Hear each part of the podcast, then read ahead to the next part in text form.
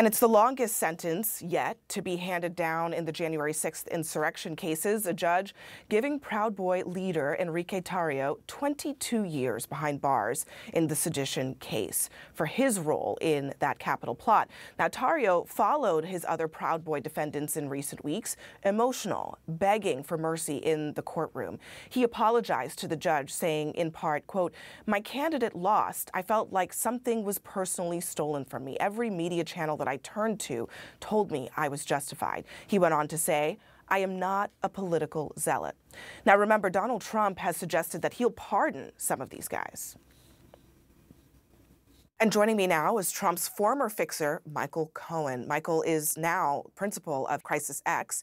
He's also the host of two podcasts, Mea Culpa and Political Beatdown, and the New York Times bestselling author of Revenge How Donald Trump Weaponized the U.S. Department of Justice Against His Critics. Michael, thanks for being here as always.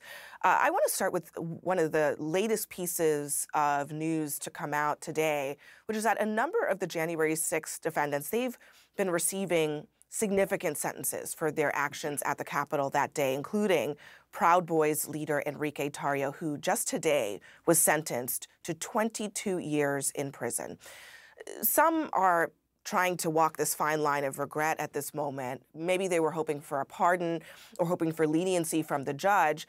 On the question of pardons, do you think that Trump will try to pardon some of these people who already have gone through the justice system and the justice system has said, you need to be in prison for decades?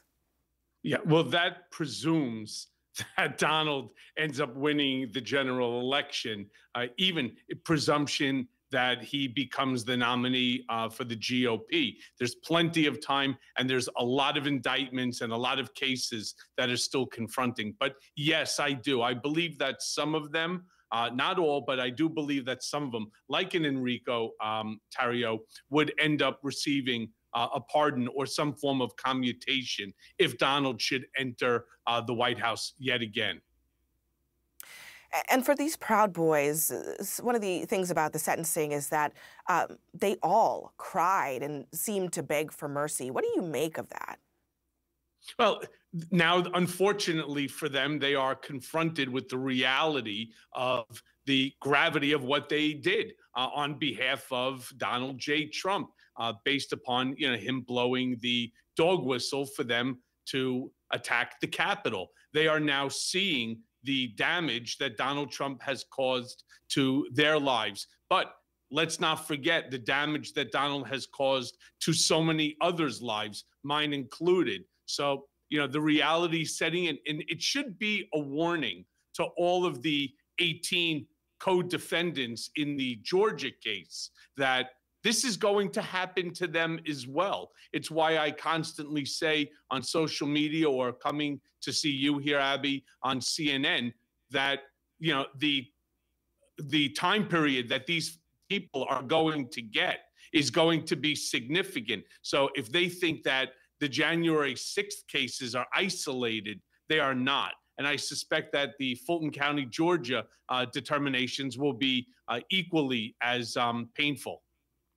You just brought up the, the Georgia case. Now, all 19 of those defendants have pled not guilty in that case. Uh, with all of these defendants in Georgia and the unindicted and unnamed co conspirators in the federal cases, we are starting to see a lot of finger pointing playing out in the legal filings. Do you think that they will make a break with Trump like you eventually did?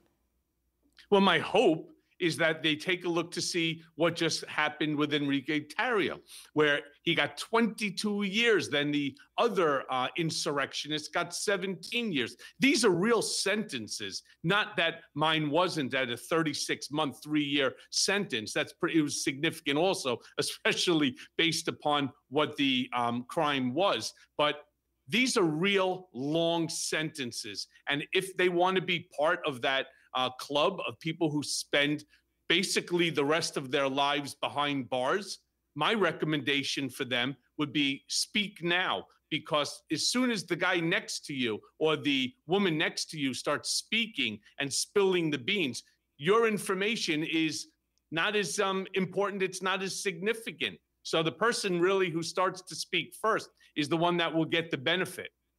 Hmm. A big part of this uh, in the Georgia case, and actually in the federal case as well, that looks into the efforts to uh, overturn the 2020 election results, is former White House Chief of Staff Mark Meadows. Uh, he provided testimony last week in the Georgia case, and he put a lot of his actions at the feet of Donald Trump. Do you get the sense that Meadows could be considering turning against him as well? Sure. If again, you know, if Mark has half a brain, then yeah, he would be speaking um, right now because he knows that Donald will point the finger at him on any opportunity that he gets. No different than you may have seen in the deposition that Donald gave with the New York Attorney General. He pointed the finger at his own son, Eric throwing Eric under the bus. What is if Eric can be thrown under the bus by Donald? What do you think Donald will do with someone like Mark Meadows or somebody like Rudy Giuliani or you know Sidney Powell or any of the other co-defendants? Donald doesn't care about anyone or anything other than himself, and he will point fingers and throw anyone under the bus to save himself. You know well how expensive it is to deal with the legal challenges that face people who are, embroiled in these things with Donald Trump. But right now, it does not appear that in the Georgia case, Trump is paying any of the legal bills for these folks, even for someone like a Rudy Giuliani. And now CNN is reporting that some of Trump's co-defendants in Georgia, they are struggling to even afford the uh, legal uh, issues that they haven't even really gotten into yet. It's just the beginning that cash crunch, do you think that cash crunch can incentivize people to flip? like I said before, Donald doesn't care about anyone or anything other than himself. He's not going to waste a single penny on any of these people. And he's going to use the line that, oh, it wouldn't look right if, in fact, that I paid your legal bills. It'll look like, you know, we have some form of a joint defense agreement or there's collusion going on between us. He will use anything that he can in order to continue to grift off you know the American people, his supporters, uh, for himself not for the benefit of others. But yes, once the bills start pouring in, and as you said, Abby, I certainly know what that was like. Uh, it's it's devastating. I mean, nobody, unless you're a billionaire, can afford to fight with the government because the government has unlimited resources and they continue to use them and they they then expand upon them. So at the end of the day, you know, these people are sunk all right, Michael Cohen, thank you very much. Thanks, Abby.